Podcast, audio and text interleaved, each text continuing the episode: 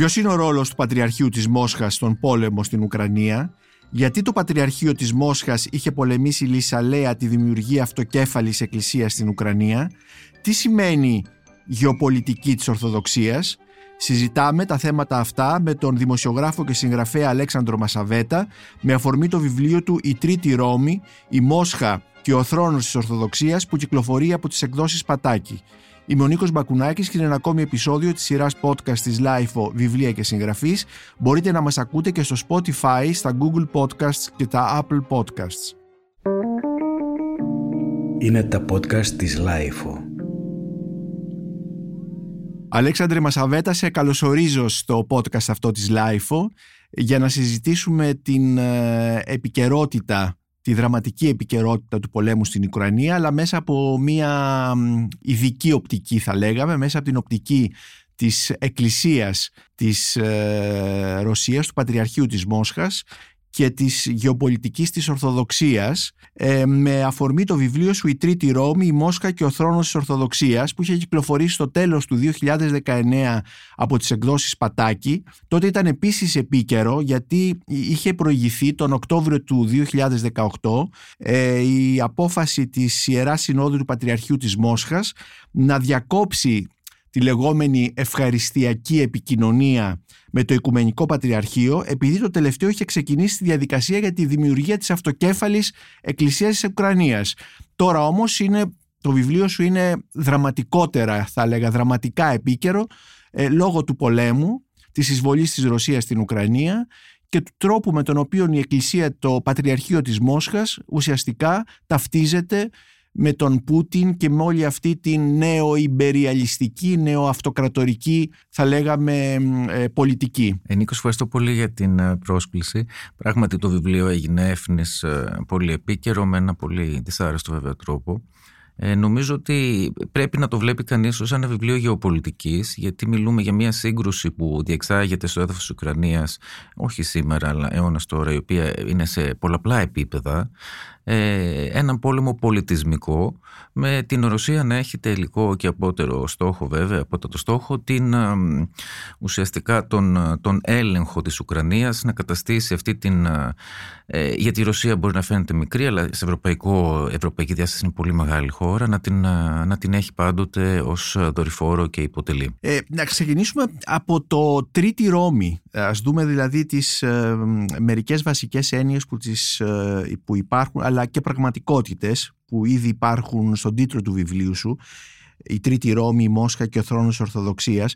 Ε, η Τρίτη Ρώμη, η Μόσχα Τρίτη Ρώμη, τι ακριβώς είναι αυτό, είναι μια ιδέα, είναι ένα ιδεολόγημα, είναι μια, ε, μια στρατηγική, τι ακριβώς είναι; Είναι κάτι σαν απόκριφη προφητεία μπορούμε να πούμε του, του λαού στην Ρωσία, όπου η Ορθοδοξία ε, δημιουργήθηκε στην τοπική γλώσσα σλαβωνική ε, και σε ένα περιβάλλον πολύ απομακρυσμένο θα λέγαμε, έχει ένα πολύ εθνικοφανή χαρακτήρα και αρκετά ξενόφοβο. Ε, μην ότι η Ρωσία ήταν απομονωμένη πίσω από τις στέπες της γεώνες και δεν είχε μεγάλη επαφή με την υπόλοιπη Ευρώπη. Είναι κάτι σαν μια μεσιανική μπορούμε να πούμε προφητεία ότι η Μόσχα προορίζεται, έχει τον προορισμό να αντικαταστήσει την ε, Κωνσταντινούπολη ε, η προφητεία μάλιστα προϋπάρχει της άλωσης ε, αλλά ε, ουσιαστικά διαδίδεται και γίνεται κοινή πίστη πολλών απλών λαϊκών ανθρώπων στη Ρωσία με λίγο μετά την άλωση και να αναλάβει τα ενία της Ορθοδοξίας. πάρα πολλοί Ρώσοι ακόμη σήμερα πιστεύουν ότι ουσιαστικά μόνη, μόνη η ρωσική Ορθοδοξία, η ρωσική εκκλησία εκπροσωπεί την πραγματική Ορθοδοξία διότι το Πατριαρχείο Κωνσταντινούπολεως και εδρεύει σε μια μη χριστιανική χώρα και ουσιαστικά το, το παρουσιάζουν ως φερέφωνο της δύσης. Πάντως θα ήθελα εξ αρχής να διευκρινίσω ότι το ιδεολόγημα αυτό δεν αποτελεί κρατική πολιτική επισήμως. Έχουμε άλλες, άλλα ιδεολογήματα του ρωσικού κόσμου κλπ. σήμερα που ουσιαστικά τα, τα βλέπουμε αποτυπωμένα στους λόγους του Πούτιν και στην, στην πολιτική του Κρεμλίνου αλλά η Τρίτη Ρώμη οπωσδήποτε έχει περάσει στο επίπεδο αυτό που λέμε της λαϊκής κουλτούρας και πολύ χαρακτηριστικά να πω ότι η προφητεία περί Τρίτης Ρώμης εμφανίζεται στην ταινία Ιβάνο Τρομερός του Eisenstein που ουσιαστικά γυρίστηκε στο μεσούντος του πολέμου και επί Στάλιν, ο οποίος πολύ ε, έξυπνα και θα λέγαμε ανενδίαστα χρησιμοποίησε, συστράτευσε την Εκκλησία στο Μεγάλο Πατριωτικό Πόλεμο ουσιαστικά για να προσετεριστεί και τους Ρώσους που ε, δεν είχαν συμβιβαστεί απολύτως με το κομμουνιστικό καθεστώς στον, στον αγώνα τον πολεμικό στο επίπεδο της λαϊκής κουλτούρας θα την συναντήσουμε συχνά. Ε, Αλέξανδρε, μιας που αναφέρθηκες ε, στον Στάλιν, να κάνουμε μια, μια παρένθεση. Ε, ο Στάλιν κατά κάποιο τρόπο ανασύστησε, έτσι, ανασυγκρότησε την ε, Εκκλησία για να την χρησιμοποιήσει ε, όπως είπες στη διάρκεια του μεγάλου πατριατικού πολέμου και είναι ενδιαφέρον που οι, οι Ρώσοι ε, αποκαλούν το δεύτερο παγκόσμιο πόλεμο μεγάλο πατριωτικό πόλεμο δηλαδή σαν να είναι ένας αποκλειστικά δικός τους πόλεμος. Ε, πώς συνδέονται αυτά τα πράγματα με την ε, σημερινή πραγματικότητα; Η μορφή του Στάλιν πολύ ενδιαφέρουσα διότι ουσιαστικά ε, Γεωργιανός ε, Κέτη ο ίδιος ε, άλλαξε πάρα πολλά πράγματα. Ε, ουσιαστικά γύρισε το ρολόι πίσω μπορούμε να πούμε προωθώντας ε, τον ε, ρωσικό εθνικισμό ε, εντός του οικοδομήματος της Σοβιετικής Ένωσης και παίρνοντας πίσω πολλές από τις πολιτικές του Λένιν ας πούμε, για τις τοπικές γλώσσες, την προώθηση των τοπικών γλωσσών στις δίθεν ανεξάρτητες Σοβιετικές δημοκρατίες πέραν της Ρωσίας κλπ. Και πόνταρε πάρα πολύ στον εθνικισμό, προώθησε και μέσω ουσιαστικά έργων θεατρικών, ταινιών που γυρίστηκαν κατά παραγγελία μόλις αναφερθήκαμε στον Ιβάν τον Τρομερό, υπάρχουν πολλές άλλες. Τις μορφές, τις ιστορικές μορφές αυτές του ρωσικού εθνικισμού, όπου ουσιαστικά η όλη ιδέα ήταν η προώθηση του ισχυρού ηγέτη ε, και μιας ισχυρής χώρας την οποία όλοι επιβουλεύονται και όλοι θέλουν να καταλάβουν, να υποδαβλήσουν, να καταστρέψουν πράγματα τα οποία ίσχυαν πριν ε, τον Δεύτερο Παγκόσμιο Πόλεμο.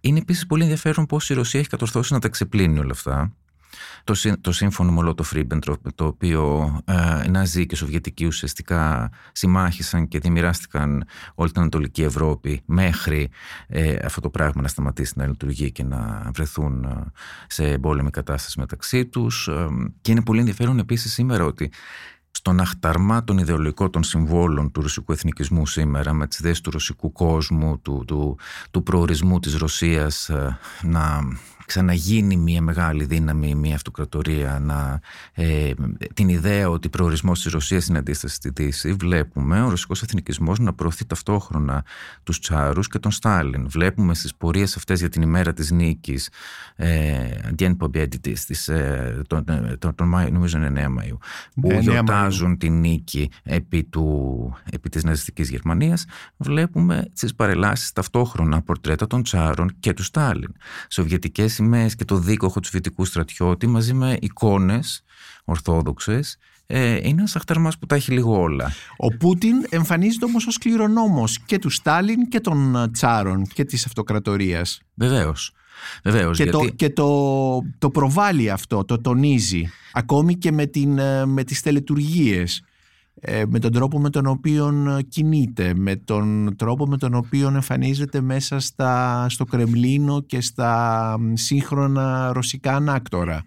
Βεβαίως. Και ουσιαστικά ποιο είναι εδώ ποια, ε, το μήνυμα ότι είμαι ο διάδοχος ισχυρών ανδρών, πάντοτε άντρες, ισχυρών ηγετών μιας ισχυρής χώρας που στην διαχρονία της παρουσιάζεται ως ισχυρή και ως υπερδύναμη από τον Πούτιν. Είτε μιλάμε για την ρωσική αυτοκρατορία, είτε μιλάμε για την Σοβιετική Ένωση, ιδίως επί Στάλιν που ήταν στο απόγειο ας πούμε, της, της ισχύως της μετά τον πόλεμο. Ε, και σε αυτά που λέει ο Πούτιν, ε, ουσιαστικά αντλεί από μια δεξαμενή αφηγημάτων της αυτοκρατορικής Ρωσίας, π.χ. ότι οι Ρώσοι, Ουκρανοί, Λευκορώσοι είναι το ίδιο έθνος, είναι το τριεδικό έθνος που ουσιαστικά είναι κληρονόμη της Μεσαιωνικής Ρώση κλπ. Ε, με θρησκευτική αναφοράς σε ιδεολογήματα που ουσιαστικά καλούν για, για μια πολιτισμική εγκύτητα και ένωση των Ανατολικών Σλάβων και ταυτόχρονα αντλεί και από την σοβιετική δεξαμενή των επιχειρημάτων και μιλάει, κατονομάζεται κάθε εχθρός ως νεοναζής, ε, έχει αυτό που πλέον αποκτήσει μια, μια κομική μπορούμε να πούμε διά, ε, διάσταση. Με τη Λοϊσά να επαναλαμβάνει την κατάσταση από το 1941 και μετά που οι πρώην σύμμαχοι ε, είναι πλέον εμπόλεμοι και που ε, στο μεγάλο πατριωτικό πόλεμο, διότι έτσι ακόμα γίνεται, βιώνεται, λες και αφορούσε μόνο την Ρωσία και την ε, ναζιστική εισβολή και δεν, ήταν, δεν είχε μια διάσταση παγκοσμιότητος, ε, έτσι και σήμερα όπως και τότε πολεμάμε και αγωνιζόμαστε κατά τον νεοναζί. Αυτοί μπορεί να είναι, ή και ναζί λένε απλώς, μπορεί να είναι οι Ουκρανοί που δεν θέλουν ε, την ρωσική μπότα στη χώρα τους και μπορεί να είναι οποιοδήποτε άλλο, το ΝΑΤΟ καλύτερα ναι. ναζιστικό. Και αυτό είναι ένα μεγάλο παράδοξο καθώς ξέρουμε ότι τα τελευταία χρόνια ο Πούτιν και η Ρωσία ενώ ε, αποκαλούν νεοναζί τους, ε, τους Ουκρανούς και ότι ο πόλεμος αυτός γίνεται εναντίον των νεοναζί ε, είναι ένας από τους κύριους χρηματοδότες, ο Πούτιν, ακροδεξιών ε, κομμάτων, ε, ακροδεξιών σχηματισμών κτλ. στην Ευρώπη. Ίσως και στην Ελλάδα, δεν ξέρω αν έχει και ακροδεξιών πολιτικών. Ε, αλλά αυτό όμως είναι αποδεδειγμένο, είναι δεδομένο. Βεβαίως, και έχει με ένα πολύ ισχυρό αυτό ε, παρασκήνιο, διότι τι κάνει αυτή τη στιγμή το καθεστώς Πούτιν και γενικά η ρωσική, ας πούμε, η ε, συμπορευόμενη ε, δίθεν intelligence με τον Πούτιν, η βασική γραμμή είναι ότι ο προορισμός της Ρωσίας είναι να αντιστέκεται στη Δύση και να ουσιαστικά να επανασυστήσει την, την δύναμή της και την αυτοκρατορία της πάντως σε, σε διαστολή με τη Δύση. Η Δύση τι είναι; Η Δύση ε, εκπροσωπεί έτσι την αντιλαμβάνονται κιόλας αλλά και άλλη θέση είναι την, την φιλελεύθερη αντιπροσωπευτική δημοκρατία αυτό που οι εχθροί το ονομάζουν ε, στις μέρες μας δικαιωματισμό ε, ε την πολυφωνία ελευθερίες οι οποίες ε, ο Πούτιν και οι περί αυτό θεωρούν ότι οδηγούν σε μια πολιτισμική και κοινωνική παρακμή. Ε, η ακροδεξιά που παντού ανά την Ευρώπη είναι αντιευρωπαϊκή και η ακροαριστερά βέβαια που είναι το ίδιο πράγμα, ε, που εχθρεύονται ε, θανάσιμα, βαθύτατα, απίθμενα την, την πολυφωνική κοινωνία, τις ελευθερίες κλπ. Οι μένοι γιατί θεωρούν παρακμιακές οι ακροδεξοί, οι ακροαριστεροί γιατί θεωρούν ότι αν δεν έχεις τη λαϊκή δημοκρατία, ξέρω εγώ ότι όλα τα υπόλοιπα είναι κύβδηλα, ουσιαστικά την ισότητα θέλεις όπως δίθεν την αντιλαμβάνονται και οι ελευθερίες είναι στάχτη στα μάτια, ουσιαστικά είναι... Ε, λάτρε βλέπουμε και συνοδοιπόροι του Πούτιν. Φυσικά και τους χρηματοδοτεί. Πέραν αυτού και στο εσωτερικό της Ρωσίας, δυστυχώς. Ναι, υπάρχει πούμε... στο εσωτερικό της Ρωσίας ε, ακροδεξιά, ε, φασιστικά θα λέγαμε, κινήματα και οργανώσεις. Δυστυχώς ε, τότε αυτή η κατάσταση κολλάπτεται εδώ και πάνω από 20 χρόνια. Ξεκίνησε με ακραίες οργανώσεις που ίδρυσε η Ρωσική Ορθόδοξη Εκκλησία σε επίπεδο ενορίας προκειμένου να προσετεριστεί το κομμάτι εκείνο της νεολαίας που τον γοήτευε, το γοήτευε ο εθνικισμός, το γοήτευε λίγο έτσι η, αυτή η αδρεναλίνη και η επιβολή, ξέρεις, πολύ μάτσο ας πούμε πρότυπα κλπ. που ήταν λίγο χαμένη μετά την κατάρρευση της Σοβιετικής Ένωσης ε, και συνέστησε οργανώσεις εθνικιστικές με παραστρατιωτικό και φονταμενταλιστικά ορθόδοξο χαρακτήρα που ουσιαστικά αποτελούν μία επανεμφάνιση, μπορούμε να πούμε, μία αναβίωση ε, των μαύρων εκατονταερχιών, νομίζω λέγονται στα ελληνικά, που ήταν οργανώσεις που δρούσαν στην αυτοκρατορική Ρωσία και τότε, αυτές οι οργανώσεις τότε υπηρετούσαν την απολυταρχία και, και ουσιαστικά χτυπούσαν στο ψαχνό αλίπητα, σκότωναν πολύ συχνά ε, οποιονδήποτε προέβαλε κοινωνικές ε, διεκδικήσεις. Είτε πρόκειται για φοιτητές, είτε για το εργατικό κίνημα, είτε αυτά. Φυσικά τους Εβραίους, γιατί αυτές οργάνωσαν τα πογκρόμ. Οι αναβιωθήσεις αυτές οι οργανώσεις προωθούν μια νεοφασιστική οπωσδήποτε ατζέντα υποταγής στον, στον ηγέτη στον, που κρατάει τα ενία, το τιμόνι της χώρας εν προκειμένου τον Βλαντίμιρ Πούτιν, προωθούν τον εθνικισμό, ε, έναν νεοϊμπεριαλιστικό και βαθύτατα αντιδραστικό και κατακτητικό εθνικισμό, ότι η Ρωσία δικαιούται τη σφαίρα επιρροής της στο εγγύς εξωτερικό που λένε. Ε, και δηλαδή στην Ουκρανία και στις... Σε όλο τον άλλο ε, δηλαδή, σοβιετικό χώρο. Στο χώρο δηλαδή του Συμφώνου της Βαρσοβίας. Ε, δηλαδή και, στην, και την Πολωνία τη θεωρούν εγγύς εξωτερικό. Όχι, νομίζω ότι είναι πιο περιορισμένο στον, ε, στον χώρο της πρώην Σοβιετικής Ένωσης και ότι ουσιαστικά εντάξει ακόμη και πιο ακραίοι έχουν ε, καταπιεί το γεγονός ότι κανείς από το Σύμφωνο της Βαρσοβίας δεν, ε, παρότι οι ακροδεξιά κόμματα στις χώρες αυτές φλέρταραν πολύ με, την, με τον Πούτιν που τα χρηματοδοτούσε κιόλας και είδαμε και στην Ουγγαρία και στην Πολωνία κλπ. Αλλά και, και στην Αυστρία και όλα τα ακροδεξιά κόμματα ουσιαστικά στην Ευρώπη έχουν λάβει ε, από τον Μαλοφέιεφ και και άλλους ολιγάρχες κοντά στον Πούτιν χρηματοδότηση. Το εγγύς εξωτερικό ορίζεται στα όρια της, της Το Μαλοφέγεφ τον είδαμε πρόσφατα στην επικαιρότητα ήρθε με την αποκάλυψη των New York Times για το πώς προσπάθησε να δημιουργήσει ένα τηλεοπτικό δίκτυο στην Ελλάδα για να και θα τον ξαναδούμε και ξανακούσουμε πολλές φορές, γιατί έπεται νομίζω μια χιονοστιβάδα περαιτέρω αποκαλύψεων, διότι ούτε η κορφή του παγόβουνου δεν έχει ακόμη φανεί. Και μιλούμε τώρα για, για μέσα ενημέρωσης, ε, για μονές, για Μητροπόλει, ε, για διάφορα φερέφωνα ρωσικής προπαγάνδας στην Ελλάδα που εδώ και έχουν ξεσαλώσει, ας μου επιτραπεί, τελευταία 20 αίτια.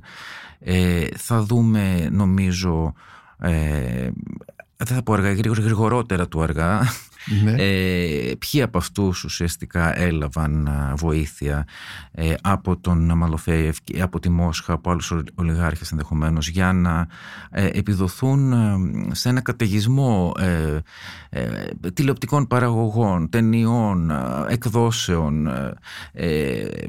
και, και ουσιαστικά σε αυτή την προσπάθεια δημιουργίας μιας ε, ρωσόπληκτης, ούτε καν ρωσόπληκτης κανονικά, ρωσομανούς ε, ε, κουλτούρας στην, στην ελληνική κοινωνία.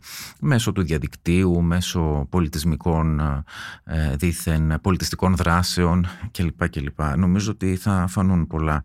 Και έχουμε μια ανίερη εκεί συμμαχία ακροδεξιάς και ακροαριστεράς. Ε, να ξαναγυρίσουμε στο θέμα της Εκκλησίας. Ε, βλέπουμε ότι στην ε, ιστορία, στη στην διάρκεια της ιστορίας, η Ρωσική Ορθόδοξη Εκκλησία χρησιμοποιήθηκε από το ρωσικό κράτος τόσο κατά την αυτοκρατορική περίοδο αλλά και κατά τη Σοβιετική ε, όπως είδαμε με τον Στάλιν σαν ε, μοχλός πολιτισμικού εκροσισμού στο εσωτερικό μέτωπο και οργάνου ήπιας διπλωματίας στο εξωτερικό. Είναι μια φράση ε, εντός εισαγωγικών που την, ε, την παίρνω από το βιβλίο σου. Το ίδιο κάνει και ο Πούτιν τώρα. Ε, χρησιμοποιεί λοιπόν την Εκκλησία για την προώθηση γεωπολιτικών στόχων όχι μόνο σε αυτή την πρώην Σοβιετική Ένωση αλλά ε, και ευρύτερα πώς η Ρωσική Εκκλησία ε, παρεμβαίνει στον πόλεμο στην Ουκρανία; Ε, παρενέβη πολύ ευθέως ε, πρόσφατα. Ε, καταρχάς προσπαθεί να, το Πατριαρχείο Μόσχας να διατηρήσει την επιρροή του στην Ουκρανία διότι έχει το τοπικό του παράρτημα εκεί, το, την ε, Ουκρανική Ορθόδοξη Εκκλησία του Πατριαρχείου Μόσχας η οποία ουσιαστικά είναι ένα παρακλάδι της, ε, του Πατριαρχείου Μόσχας στην Ουκρανία. μετά την αναγνώριση που ζητούσαν Ουκρανοί πιστοί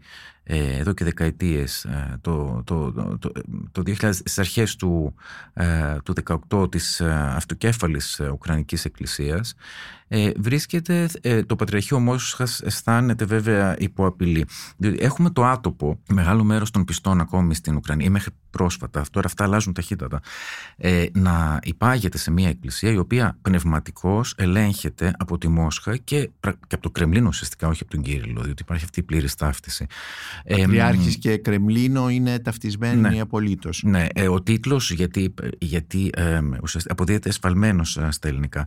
Δεν είναι πασόν των Ρωσιών, τι είναι αυτό, πόσες Ρωσίες. Δεν, ε, είναι πάσης Ρος και αναφέρεται στο, ουσιαστικά στο Μεσαιωνικό βασίλειο της Ρος από το οποίο κατάγονται Ρώσοι, Ουκρανοί και Λευκορώσοι. Ουσιαστικά διατείνει το Πατριάρχιο Μόσχας ότι έχει πνευματική δικαιοδοσία την οποία δικαιούται από την ιστορία πάνω σε όλους τους Ανατολικούς Σλάβους. Όταν η χώρα σου βέβαια έχει υποφέρει ε, προσφάτως από το 4 και εφηξής ε, επεμβάσεις ε, πολιτικές, ε, καταστολή ε, ε, και τώρα πόλεμο, εισβολή το 14 και τώρα από, από την Ρωσία είναι λίγο άτοπο να, ουσιαστικά να, να υπάγεσαι πνευματικά σε μια εκκλησία που είναι φερέφωνο του Κρεμλίνου. Νομίζω ότι σήμερα η κατάσταση αλλάζει στην Ουκρανία αν επικεντρώνομαστε εκεί διότι πάρα πολλοί Μητροπολίτες ε, έχουν σταματήσει να μνημονεύουν τον Κύριλο. Ε, αυτό είναι πιο εύκολο βέβαια στο εξωτερικό και Ρώσοι Μητροπολίτες που είναι άσχετοι με την Ουκρανία της ρωσικής διασποράς έχουν διαχωρίσει θέση από τον Κύριλο ο οποίος εμφανίστηκε και είπε το εξής ε, υπέρτατα σουρεαλιστικό το βρίσκω, αλλά είναι πολύ ενδεικτικό τώρα της νοοτροπίας ότι ουσιαστικά ο πόλεμος στην Ουκρανία που σημαίνει φθηνή εισβολή είναι το βασικό ζήτημα είναι από ποια πλευρά ε, θα, ε, σε ποια πλευρά θα τοποθετηθεί κανείς, ουσιαστικά με το Θεό ή έναντι αυτού, ε, με την Δύση, την έκφλητη σατανική κλπ. ή εναντίον αυτής και είπε ούτε λίγο ούτε πολύ ότι εάν δεν είχε επέμβει η Ρωσία στην Ουκρανία, ουσιαστικά στα, ε, θα υφίσταντο οι Ουκρανοί παντού ε, το gay pride λέει. είναι, είναι για, για, για, την Ρωσική Εκκλησία σήμερα, για το Κρεμλίνο και για ε, όλη αυτή ας πούμε, την δίθεν διανόηση που βρίσκεται γύρω από τους δύο αυτούς πόλους. Ε, το Gay Pride ε, και γενικά ο δικαιωματισμός, ε, όπως θέλεις να το πεις, εκπροσωπεί την, την παρακμή της δύσης και άρα είναι αυτό που λέγαμε πριν, η προαιώνια αποστολή της Ρωσίας να αντισταθεί στη Δύση και να προασπίσει ουσιαστικά τον, τον πολιτισμικό της χώρο, ε, σώζοντας ουσιαστικά τους Ουκρανούς από το να πέσουν στον υπόνομα αυτής της παρακμής κλπ. κλπ. Αυτό δήλωσε ο Κύριλλος και δεν έγινε δεκτό με, ε, με φροσύνη από, από πάρα πολλούς Μητροπολίτες την, ε, ε της ρωσικής διασποράς εκτός Ρωσίας και βέβαια στην Ουκρανία. Διότι ουσιαστικά λέει ότι ήρθαμε να σας σώσουμε ε, προβάλλοντας το γελίον αυτό επιχείρημα. Ναι. Ε, πάντως, ε, μιας που αναφερόμαστε τώρα στην Ουκρανία και στο Κίεβο, το Κίεβο ε, ουσιαστικά είναι η κοιτίδα της Ορθοδοξίας, έτσι δεν είναι, από εκεί είναι η Μητρόπολη Πάσης Ρώσ, όπως μας είπες. Ε, και στη συνέχεια βέβαια ε, μέσα στο χρόνο από το Κίεβο περάσαμε στη Μόσχα που έγινε η Τρίτη Ρώμη. Τι ακριβώς συνέβη δηλαδή στο Κίεβο τότε στον, στο Μεσαίωνα και γίνεται η, η Μητρόπολη Πάσης Ρος. Το Κίεβο ήταν η πρωτεύουσα, η έδρα των, των ηγεμόνων της Ρος, των πριγκίπων των Ρουρικιδών, της δυναστείας των Ρουρικιδών και, της ε, δυναστείας των; Α, Ρουρικιδών, Ρουρικιδών που έχουν σκανδιναβική καταγωγή η δυναστεία της, ε, της Ρος και ε, ουσιαστικά εκεί μέσα από ε, υπάρχει ένα παρασκήνιο που καλύπτεται βέβαια από μύθους και λοιπά γιατί πάντοτε είναι αυτό το αφήγημα ότι ο προορισμός της Ρώσης ήταν να γίνει ορθόδοξος και λοιπά. Προφανώς εμπορικές και άλλες σχέσεις, πολιτισμικές σχέσεις με την Κωνσταντινούπολη και η, ε, ουσιαστικά η απόφαση ε, του, του, του, του, γάμου και της συγγένειας με την, ε, με την αδελφή του, του Βουλγαρκτόνου, ένα δεν απατώμε, ε, ουσιαστικά οδηγούν στην βάφτιση την, της, των ηγεμόνων του Κιέβου ο Βλαντίμιρ ή Βολοντίμιρ στα Ουκρανικά ε, βαφτίζεται και ουσιαστικά καλεί πολλές φορές αυτό δεν είναι και εντελώς ελεύθερη επιλογή. Καλεί τους Κιεβινού να βαπτιστούν και έτσι ουσιαστικά με τη βάπτιση των κατοίκων του Κιέβου στον ε, Δνήπερο ε, δημιουργείται ουσιαστικά η, η, η ορθόδοξη ε, κουλτούρα των Ανατολικών Σλάβων και ουσιαστικά σε αυτό το γεγονός, στην πόλη του Κιέβου, σε αυτό το χώρο, σε αυτή την ιστορία έχουν τα θεμέλια της ταυτότητα ο πράγματι Ουκρανών, Ρώσων, Λευκορώσων αλλά το Κιέβο όταν καταλαμβάνεται, καταστρέφεται από τους Μογγόλους κλπ. η Μητρόπολη Πάσης Ρώσ μετά από μια περιπλάνηση καταλήγει στη Μόσχα και έχουμε μια και η, γιατί συζητούμε τώρα γιατί μέχρι πρόσφατα τουλάχιστον ε, οι Ουκρανοί ήταν διχασμένοι στο θέμα της ταυτότητος διότι είχαν, ε, είναι μια χανής χώρα και τα εδάφη της είχαν πολύ διαφορετική ιστορική πορεία. Οπότε μετά την, ε, ε, ουσιαστικά μετά την, την αποχώρηση των Μογγόλων η σημερινή δυτική κεντρική Ουκρανία για αιώνες παρέμεινε υπό, στο, στο Πολωνο-Λιθουανικό κράτος και οι άλλες περιοχές ήταν είτε υπό τους Τατάρους στον Νότο είτε υπό ρωσική ουσιαστικά κυριαρχία. Ε, οπότε έχουμε εκεί έναν διχασμό, μια διαφορετική ιστορική πορεία που οδήγησε μοιραία στη δημιουργία διαφορετικών ταυτοτήτων στην ίδια την Ουκρανία. Ε, και κατόρθωσε το 2022 ο Πούτιν να ενώσει όλους τους Ουκρανούς. Διότι θυμίζω ότι μέχρι πρόσφατα στην Νότια Ουκρανία και την Ανατολική Ουκρανία οι ρωσόφωνοι ήταν σε πολύ μεγάλο ποσοστό και ρωσόφιλοι. Όταν βέβαια σε εμβορδίζουν τυφλά, ναι. Μεταστρέφεσαι. Και νομίζω ότι σημαντικό όλη, όλη αυτή η διαλεκτική περί της κακής εκφυλισμένης Δύσης και αυτά μπορεί να έχει πιάσει κάποια στιγμή, αλλά νομίζω ότι όταν είδαν οι ρωσόφωνοι, γιατί συζητείτε πολύ σήμερα, βλέπουμε ότι αντιστέκονται με φοβερή γενναιότητα και στις πόλεις που έχουν ήδη καταληφθεί. Η Ρωσόφωνη. Στη Χερσόνα, ναι, στην, η οποία είναι, Μαριούπολη. Στην, στην Μαριούπολη, που ελπίζω δεν έχει ακόμη εντελώς έχει πέσει, ε, στην, στο, στο Μπερντιάνσκ κλπ. Όλες αυτές οι πόλεις είναι μεγώς ρωσόφωνες και βλέπουμε τους ε, κατοίκους ουσιαστικά με τι παρησία πηγαίνουν ε, απέναντι από τους Ρώσους στρατιώτες τους ε, εμπέζουν, τους βρίζουν, τους λένε να φύγουν εδώ είναι Ουκρανία τα οποία είναι μια πολύ θα λέγαμε μεγάλη μεταστροφή ε, διάθεσης και ταυτότητας διότι σε αυτά, στα ίδια μέρη ε, όταν έγιναν οι ταραχές και εισβολή στην, στο Ντονμπάς το 2014 οι κάτοικοι σε μεγάλο ποσοστό ήταν ε, ρωσόφιλοι και ε, ήθελαν. Αλλά νομίζω ότι είδαν τι σημαίνει η ζωή υπό τη ρωσική πότα ιδίως στο Ντονμπάς που μιας και μιλούσαμε για ακροδεξιά την περιοχή αυτή, την ουσιαστικά ποιοι δίκουν, εκείνοι κάτι πολέμαρχοι από διάφορες ακροδεξιές φράξεις, το τάγμα Σπάρτα, ξέρω εγώ τι κτλ. Οι Κοζάκοι, ε, κάποιοι πρώην μαφιόζοι, ο κυβερνήτης τώρα της ε, Κρυμαίας ε, που κατάγεται από τη Μολδαβία έχει ένα παρελθόν ε, πάρα πολύ ενδιαφέρον να το διαβάσει κανείς, περί τίνος πρόκειται και ουσιαστικά καλείσαι πραγματικά βρισκόμαστε σε ένα πόλεμο που έχει καθαρά πολιτισμικές αναφορές, όχι εθνικές πια. Γιατί και οι Ρωσόφωνοι έχουν σε, σε συντριπτική στη συντριπτική τους πλέον πλειονότητα ουσιαστικά εναγκαλιστεί την Ουκρανική ταυτότητα και πολεμούν κιόλας γι' αυτή. Η Ουκρανική ταυτότητα, η Ουκρανία ε, ως οντότητα κρατική ας, ας την πούμε εθνική οντότητα. Από πότε υπάρχει; Πρέπει κανείς να απαντήσει κατά περιοχές διότι η Ρουθίνη, η Ουκρανία ήταν γνωστή ως Ρουθίνη μέχρι ε, πολύ ε, πρόσφατα και ε, ήταν ένα και ίδια Ρουθίνη τι όρος, από, είναι σκανδιναβή. Ρουθίνη, από τη Ρώσ προέρχεται, είναι Ρουσ, Ρούσιτσι στα οι ίδιοι αυτοποκαλούντο. Ρουθίνη στις δυτικές πηγές είναι η απόγονη ουσιαστικά της Ρώσ και πάντοτε το, το ιδανικό και η, η, εθνική μνήμη ήταν η, η Ρώσ και το Κίεβο κλπ. Οι κάτοικοι της ε, κεντρικής και δυτικής Ουκρανίας που είχαν ζήσει στην Πολωνολιθουανική κοινοπολιτεία υπό καθολικούς ε, μονάρχες κλπ. κλπ. Ε, γρήγορα ανέπτυξαν μια συλλογική ταυτότητα χωριστή και η Ουκρανία επειδή δημιουργήθηκε σταδιακά ε, ουσιαστικά στις περιοχές αυτές οι Ρώσοι προσέθεσαν την ε, Νοβορώσια, τις περιοχές που κατέλαβαν από τους Οθωμανούς στο Νότο, όχι μόνο την Κρυμαία αλλά και ε, τις, τις γύρω περιοχές και στην Ανατολή ε, ουσιαστικά ε, έχουμε έτσι μία και είχαμε μέχρι πρόσφατα δύο Ουκρανίες μπορούμε να πούμε. Το ίδιο το όνομα της χώρας, ε, το Κράι είναι η Μεθόριος, είναι, ουσιαστικά μπορεί να μεταφραστεί κάπως και ως Μεθόριος και είναι μία μεθόριος μεταξύ πολιτισμικών κύκλων που αναγκαστικά ε, συμμετείχε και στον ένα και στον άλλον. Ε, πολύ Η Ουκρανία δεν έχει φυσικά σύνορα επίσης. Αυτό που Οπότε... λες για τη μεθόριο, ο Αντρέι Κούρκοφ, ο, ο, ο Ουκρανός συγγραφέας, που γράφει στα ρωσικά βέβαια, ε, αποκαλεί την Ουκρανία υγειονομική ζώνη, δηλαδή μεταξύ της Ρωσίας και της Δύσης, δηλαδή μια περιοχή ε, που, πώς θα λέγαμε, ένα είδος καθαρτηρίου, δεν ξέρω. Ναι, δεν είναι. Ε, ε, καταλαβαίνω τι εννοεί με την έννοια ότι είναι, είναι μεθόριος. Υπήρξε μεθόριος για αιώνες, όπου ήταν εκτεθειμένοι και, στην, και στην πολωνολιθωνική κουλτούρα.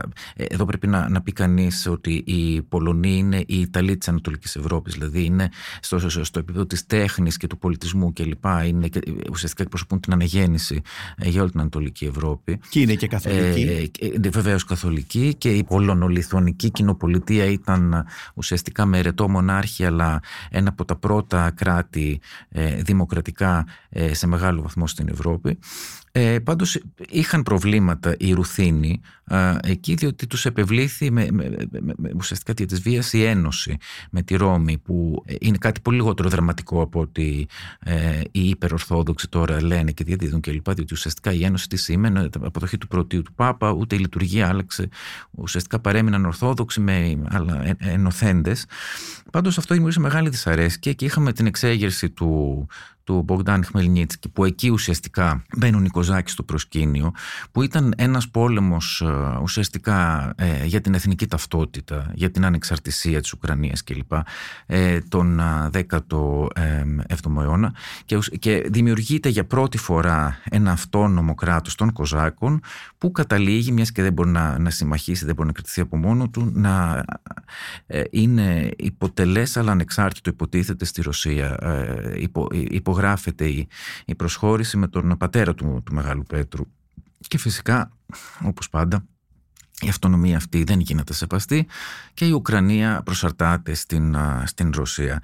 Ε, αλλά είναι σημαντικό να γνωρίζει κανείς ε, ιδίως ε, σήμερα με τον κικαιόν αυτών των ψευδών ειδήσεων και τους ισχυρισμούς του Πούτιν ότι δήθεν η Ουκρανία δεν έχει λόγο αυτόνομης κρατικής ύπαρξης, ότι είναι το ίδιο έθνος Ουκρανοί και Ρώσοι κλπ. Ότι είναι σχεδόν ένα τύχημα της ιστορίας μας, ναι. λέει ο Πούτιν, ότι υπάρχει η Ουκρανία, ε, ότι το, το, η βούληση μιας ε, ε, ανεξάρτητης κρατικής οντότητας που θα αναγνώριζε και προωθούσε την χωριστή ταυτότητα των Ουκρανών πάει πολύ πίσω. Δεν δημιουργήθηκε από τη Σοβιετική Ένωση η, η, Σοβιετική Δημοκρατία της Ουκρανίας. Όχι, οι Ουκρανοί ήδη μετά την πρώτη επανάσταση του Φεβρουαρίου και την προσωρινή κυβέρνηση του Κέρενσκι ουσιαστικά ε, έσπευσαν να ε, διακηρύξουν την ε, αυτονομία της Ουκρανίας αρχικά και μετά όταν επευλήθησαν οι Πολσεβίκοι τον Οκτώβριο-Νοέμβριο ουσιαστικά την ανεξαρτησία της Ουκρανίας και βεβαίως τριμωγμένοι μεταξύ της Πολωνίας και της Σοβιετικής Ένωσης ε, δεν κατόρθωσαν να το κάνουν. Αλλά πάει πολύ πίσω. Δεν είναι ένα δημιούργημα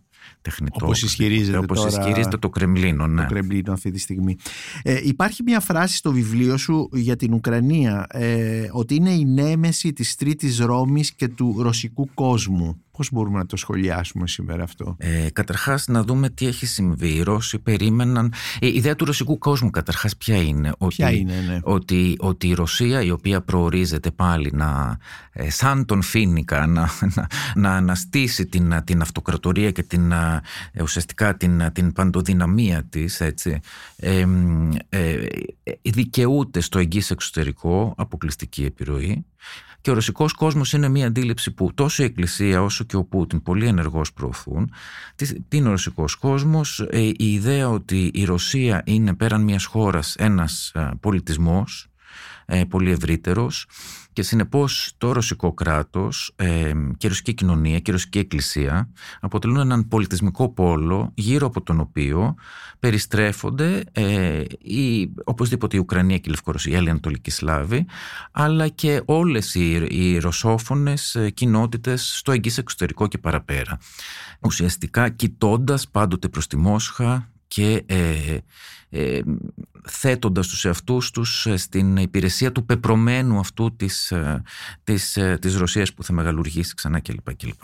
Ξέρουμε ότι η Μόσχα προσπάθησε να εγκαταστήσει κυβερνήσεις φερέφωνα ε, εξού και έγιναν και δύο ξεσηκωμοί και το, και το 4 και το 14 κατά του Γιαννουκόβιτς που ήταν ένα πρόσωπο ουσιαστικά αναδρίκελο του Κρεμλίνου ε, με την Εκκλησία ήταν πολύ σκληρή επιμονή να παραμείνει πνευματικός ε, η Ορθοδοξία στην Ουκρανία υπό το Πατριαρχείο Μόσχας και γενικότερα στο, στο πολιτιστικό τομέα. Ε, περίμεναν οι Ρώσοι ότι νομίζω το περίμεναν ειλικρινώς, ίσως και ο Πούτιν ο ίδιος, ότι σε δύο μέρες θα είχαν τελειώσει όλα, θα είχαν μπει στο Κίβο κλπ. Ότι οι Ρωσόφωνοι θα συνεργάζονταν πλήρως κλπ. Εκεί νομίζω ότι πάτησε πάρα πολύ άσχημα και φαίνεται αυτό, ότι ακόμη και οι αμυγός Ρωσόφωνες περιοχές ουσιαστικά ανθίστανται με θάρρος και φοβερή σταθερότητα και επιμονή.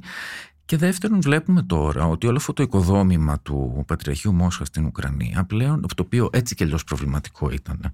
Δεν μπορεί μια χώρα με την οποία το, το, το κράτος όπου εδρεύεις βρίσκεται σε πόλεμη κατάσταση ουσιαστικά να διεκδικείς ε, με αναγωγές στο μεσαίωνα την, ε, την πνευματική τους υπαγωγή βλέπουμε τώρα ότι αυτό σιγά σιγά διαλύεται και δικαιολογείται και απολύτως βέβαια για τους ε, ρωσόπληκτους οι οποίοι ακόμα κραυγάζουν και η απόφαση του ε, Οικουμενικού Πατριάρχη να αναγνωρίσει μια αυτοκέφαλη εκκλησία στην Ουκρανία διότι πάρα πολλοί Ουκρανοί αρνούνται... Οικουμενικού Πατριάρχη Κωνσταντινούπολης. Ναι, πάρα πολλοί ε, Ουκρανοί αρνούνται να πατήσουν στις... Ε, ε, πολύ και πριν το 2014 στις ενορίες του Πατριαρχείου Μόσχας πάρα πολλοί έγιναν ελληνοκαθολικοί για αυτό το λόγο προσχώρησαν στην Ουνετική Εκκλησία ή σταμάτησαν να πηγαίνουν στην Εκκλησία διότι λέγονται δεν μπορεί να πηγαίνω σε μια εκκλησία όπου γίνεται κήρυγμα το οποίο έρχεται από τη Μόσχα προφανώς. Ναι.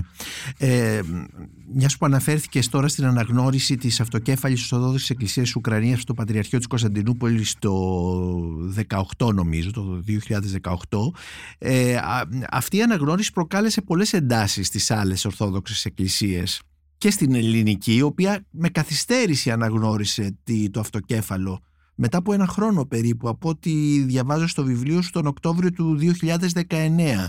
Είχε τότε η Μόσχα προσπαθήσει να προκαλέσει μια διαίρεση στις, στην ελληνική εκκλησία, δηλαδή να παρέμβει σε τοπικές μητροπόλεις και τα λοιπά και να, να δημιουργήσει αυτό το, μια διαίρεση, να δημιουργήσει μια αναστάτωση. Στο βιβλίο εξηγώ ε, με μεγάλη λεπτομέρεια είναι και τα κεφάλαια τα οποία νομίζω προκάλεσαν και το μεγαλύτερο ενδιαφέρον και εύλογος λόγος στην Ελλάδα ε, πώς από τις αρχές της δεκαετίας του 2000 ετοιμάζεται αυτό από την ρωσική διπλωματία στην Ελλάδα πώς χρησιμοποιείται το χαρτί της Ορθοδοξίας προκειμένου να να, να δημιουργήσει ένα κλίμα ρωσολαγνίας ε, ε, στην, ε, στην ελληνική κοινωνία και ταυτόχρονα να ε, ξεσηκωθούν οι Μητροπόλεις, ειδικά στη Βόρεια Ελλάδα που υπάρχονται ευθεία στο Οικουμενικό Πατριαρχείο, κατά του Οικουμενικού Θρόνου και οι μονές του Αγίου Όρους. Το Αγίου Όρος υπήρξε μάλιστα. Οι λεγόμενες Μητροπόλεις των νέων χωρών που υπάρχονται όχι στην Εκκλησία της Ελλάδος αλλά στο Πατριαρχείο. Απευθεία στο πατριαρχειο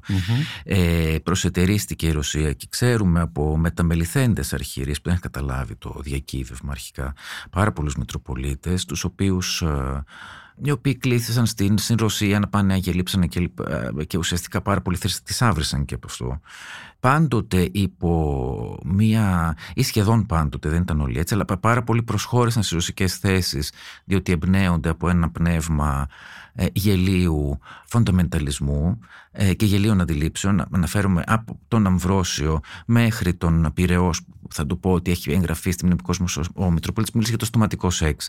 Λοιπόν, αυτές οι προσωπικότητες, οι οποίες είναι το να πω ψεκασμένοι θα ήταν πάρα, πάρα πολύ ευγενικό understatement, ουσιαστικά είδαν στην ρωσική γραμμή την φαντασίωσή τους.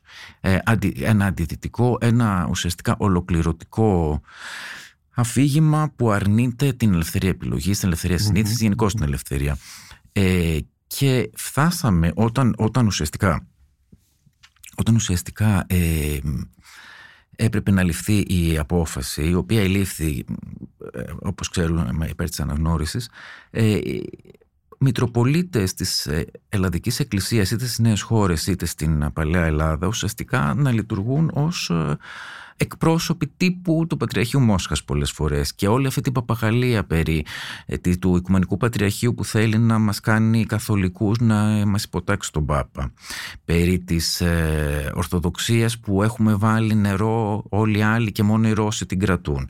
Για τον Πούτιν που θα απελευθερώσει την Κωνσταντινούπολη και θα μας τη δώσει πίσω και διάφορα τέτοια είχαν ε, πάρα πολύ μεγάλη ξέρεις, απήχηση στην, ε, στο λαϊκό κόσμο ιδίως στη Βόρεια Ελλάδα και πάρα πολλοί Μητροπολίτες ουσιαστικά διέδιδαν είδαν ε, τις θέσεις αυτές. Νομίζω ότι σιγά σιγά επειδή ξέρεις, ένας Μητροπολίτης στην επαρχία έχει ένα μεγάλο κοινωνικό κύρος ακόμη διότι ο λαϊκός κόσμος είναι πιο θρήσκος ειδικά στο βορρά και λοιπά, αλλά γενικά στην επαρχία ξαφνικά όμως βρέθηκαν πολλοί Μητροπολίτες με το μαχαίρι στον Κρόταφο όπου διπλωμάτες Ρώσοι και άλλα φερέφωνα των Ρώσων και δίθεν επιχειρηματίες ομογενείς εδώ που αυτό ουσιαστικά τους έλεγαν ότι κοίταξε να δεις έχεις πάρει από μας χρήματα ή σου έχουμε κάνει χάρες ή σου έχουμε αυτό μην τυχόν και και εκεί κάποιος ο οποίος είναι ας πούμε μεγαλοπαράγων σε επίπεδο τοπικό δεν του αρέσει ακριβώς. Δηλαδή η Ρώση δεν είναι και πολύ κομψή γενικώς ε, στον τρόπο προσέγγισης δεν είναι και πολύ έξυπνο αυτό. Δεν είναι soft power είναι το μαχαίρι στον κρόδοφο. Οπότε πολλοί αρχιερείς που ήταν σκληροπυρηνικά φιλορώσοι ειδικά στη Βορεια Ελλάδα είδαμε να μεταστρέφονται.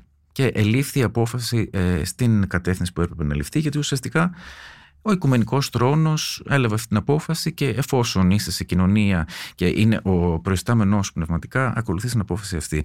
Ε, ακολούθησε και το Πατριαρχείο Αλεξανδρίας και η Κύπρος και ξέρουμε τι ουσιαστικά ε, αποφάσεις πήραν οι Ρώσοι αργότερα. Ουσιαστικά διέκοψαν την κοινωνία, την ευχαριστή κοινωνία και με την ε, Εκκλησία της Ελλάδος. Ευχαριστιακή κοινωνία σημαίνει τι ακριβώς στην ε, δογματική γλώσσα; Ε, την αναγνώριση ε, ε, της μίας εκκλησίας από την άλλη που γίνεται με τη μνημόνευση του, του προκαθημένου της. Μάλιστα. Ε, είναι κάτι τεχνικό που και για μένα ήταν περίεργο να καταλάβω τι είναι αλλά ουσιαστικά είναι βασική αρχή του εκκλησιαστικού δικαίου. Το αποτέλεσμα είναι ότι ουσιαστικά έχουμε ένα σχίσμα αυτή τη στιγμή. Ναι. Διέρεσε τις ε, Μητροπόλεις του ελληνικού χώρου το, η, ρωσική διπλωματία και εκκλησία και έλεγε ότι σε αυτές τις Μητροπόλεις μπορείτε να πηγαίνετε ή μην πηγαίνετε στις άλλες, γιατί αυτές οι ιεράρχες τους ε, ε, εκφράστηκαν, εξέφρασαν την αντίθεσή τους στην Αυτή η διαίρεση είναι ακόμη ισχυρή, υπάρχει ή έχει αυλυνθεί όπως μας είπες πριν από λίγο. Έχει... Νομίζω ότι τώρα με τον πόλεμο ουσιαστικά τρίζουν τα θεμέλια του Πατριαρχείου Μόσχας έτσι και στην ίδια την ουκρανια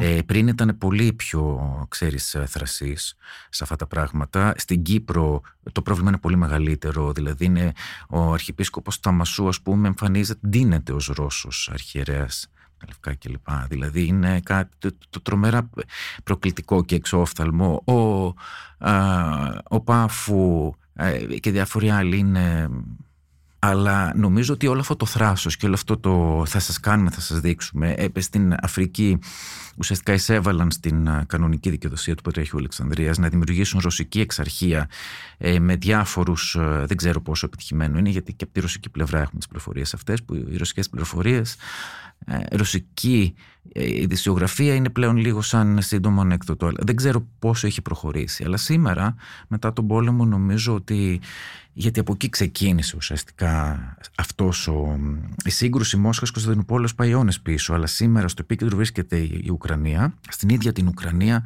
Πιστεύω και βλέπω από τις ενδείξεις που έχουμε ότι, ότι όπως και να τελειώσει ο πόλεμος το, η, η παρουσία εκεί του Πατριαρχείου Μόσχας ε, εκκλησιαστική δεν ε, νομίζω να μακροημερεύσει. Ε, Αλέξανδρε Μασαβέτα έχεις ασχοληθεί ε, με την ελληνική διασπορά σε, στα διάφορα βιβλία σου; Ε, θυμίζω έχεις ε, βιβλία για την Κωνσταντινούπολη, για την Μικρά Ασία αλλά έχεις γράψει επίσης για τη Μέση Ανατολή, για την Ανατολική Ευρώπη. Τι συμβαίνει με την ελληνική κοινότητα, διασπορά, πώς να την πούμε, στην Μαριούπολη και σε αυτές τις περιοχές; Δηλαδή ε, είναι πολλοί εκεί οι Έλληνες, ε, πώς βρέθηκαν εκεί, ποιο είναι το μέλλον τους αν μπορούμε να το πούμε έτσι. Ε, υπάρχει μια κοινότητα με, με, με ελληνική καταγωγή, δεν ελάχιστοι όμως μιλούν σήμερα τα ελληνικά και πολλοί δεν τα μιλούσαν έτσι κι αλλιώς γιατί ο, ένας βασικός πυρήνας ήταν Έλληνες της Κρυμαίας τους οποίους η Μεγάλη Κατερίνη με το ζόρι μετήκησε εκεί, δηλαδή δεν τους πήρε και τους μετέφερε, μεταφέρθησαν με, με διατηγή της αυτοκράτηρας στην περιοχή της Μαριούπολης για, για την, ουσιαστικά για την οικονομική ε, ανάπτυξη της περιοχής και μιλούσαν ταταρικά. Είχαν ε, μια τουρκική γλώσσα την οποία ουσιαστικά είχαν χάσει την ελληνική ε, και μιλούσαν αυτό που νομίζω λέγεται ουρούμ. Ε, και άλλοι ήρθαν από ουσιαστικά για να διαφύγουν την, την Οθωμανική ας πούμε, καταπίεση και ταραχές και αργότερα πολύ χειρότερα ήρθαν από περιοχές του Οθωμανικού πόντου και καταστάθηκαν εκεί. Μπορούμε να πούμε ότι που είναι ένα από τα παράδοξα και γενικώς πολλά παράδοξα έχει η ευρύτερη ρωσική και μετασοβιετική κοινωνία αυτοί οι άνθρωποι ότι υπέφεραν πολύ επί σταλινισμού ε, και μάλιστα έχουμε και ουσιαστικά εκτοπίσεις ε, Ελλήνων μαζικές προς την ε, ε, κεντρική Ασία μαζί με πολλές άλλες εθνότητες δεν ήταν μόνο οι Έλληνες που χτυπήθηκαν βέβαια. Αλλά μέχρι πολύ πρόσφατα μπορώ να πω και από φιλίες και γνωριμίες που έχω στη Μαριούπολη και την ευρύτερη περιοχή ότι ήταν αναφανδόν φιλορώσοι και είχαν ουσιαστικά σπαστεί ολόκληρο το, το αφήγημα αυτό. Με τη δημιουργία των δίθεν λαϊκών δημοκρατιών, μεγάλη επιτυχία αυτή, με πυλώνες ελευθερίας και ευμάρειας, στο Ντανιέτσκ και Λουχάνσκ βρέθηκαν διαρρεμένοι, γιατί και στην πόλη του Ντανιέτσκ και σε κάποια χωριά που πέρασαν στην πλευρά των, των κατεχομένων ε, υπήρχαν ελληνικοί πληθυσμοί. Νομίζω, όπως σου έλεγα πριν γενικά για τους ρωσόφωνους, γιατί οι Έλληνες αυτοί είναι έχουν τη ρωσική ως, πρώτη γλώσσα. Κάποιοι ξέρουν σε κάποιο βαθμό τα ουρούμ, κυρίως μεγάλες ηλικίες ή ε, ποντιακά, αλλά κάποιοι μαθαίνουν βέβαια την ελληνική σε σχολεία, σε συλλόγους κλπ. Ε, πάντως είναι ρωσόφωνοι. Ε, ήταν μέχρι πολύ πρόσφατα ε, φιλορώσοι, μπορούμε Όχι όλοι, σίγουρα όχι όλοι, αλλά σε μεγάλο ποσοστό. Και μάλιστα στη Μαριούπολη ξεσηκώθηκε ο πληθυσμός το 2014. Ε, το 2014. Για να, το, ναι, το 2014 για να ουσιαστικά να, να, να διώξει τις Ουκρανικές αρχές και, να, και πράγματι πολύ κατελήφθη από τους αυτονομιστέ για κάποιο διάστημα. Νομίζω σήμερα, βέβαια, όταν σε βομβαρδίζει αυτός που θεωρείς δικό σου, ε, δεν έχεις και πολλές. Ε, ε, δεν σου αφήνει και πολλά περιθώρια να, να είσαι φιλορώσος. Ε, γράφονται διάφορες τερατολογίε. Νομίζω ότι και η Αλεξάνδρ Προσέγκο που είναι η πρόεδρος του εκεί συλλόγου και ο πρόξενός μας ε, που ήταν πολύ θαραλέος σε αντίθεση με άλλους διπλωμάτες και παρέμεινε, εδικούς μας εννοώ, και παρέμεινε στην, ε, στη Μαριούπολη μέχρι ουσιαστικά τελευταία στιγμή και προσπάθησε να, να, να βοηθήσει την, ε, την φυγή των, τη διαφυγή των, των ομογενών ε, ήταν πάρα πολύ ξεκάθαρη ως προς το ποιος βιαιοπρεγεί διότι η, η ρωσική παπαγαλία και τα, τα πολλά εδώ φερεφωνά της θέλουν να μας πείσουν ότι ένα τάγμα ουσιαστικά έχει, είναι υπεύθυνο για ε, όλα για ό,τι γίνεται στην Ουκρανία. Ότι ε, αυτό βομβαρδίζει, αυτό κάνει και ότι οι Ρώσοι ουσιαστικά δεν, δεν ευθύνονται δεν, για τίποτα. Νομίζω ότι είναι σημαντική η, η, η μεταστροφή των περισσότερων ομογενών ως προς το τι αισθάνονται και που θέλουν να ανήκουν και ως προς το πώς βλέπουν την ουκρανική ταυτότητα. Ε, και είχαμε και σκηνές πάρα πολύ σουρεαλιστικές, μπορώ να πω, που οι γονείς γνωστών μου, ε, οι οποίοι αισθάνονται Ουκρανοί και μένουν στη Μαριούπολη, που ζούσαν στη Ρωσία, τους έλεγαν ότι τρέχουν στα καταφύγια ότι τους βομβαρδίζουν κλπ. Και, και τους έλεγαν οι ίδιοι τους οι γονείς, αυτή η Ρωσία, ότι αυτά είναι ψέματα. Τι τρέχεις, παιδάκι μου, στα καταφύγια μέσα στο κρύο κλπ. Κάτσε σπίτι σου, δεν γίνεται τίποτα. Αυτά είναι ψέματα που σας λένε οι νεοναζί.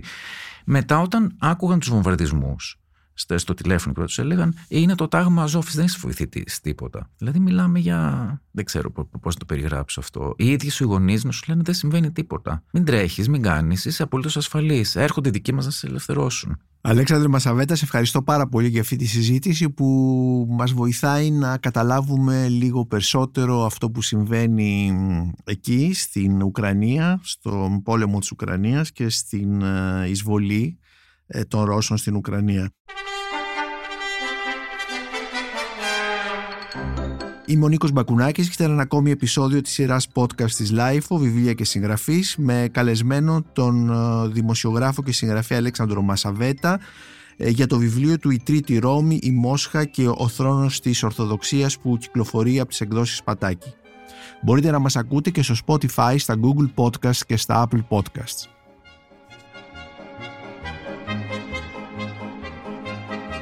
Ηχοληψία, επεξεργασία και επιμέλεια Φαίδωνας Χτενάς και Μερόπη Ήταν μια παραγωγή της LiFO. Είναι τα podcast της Λάιφο.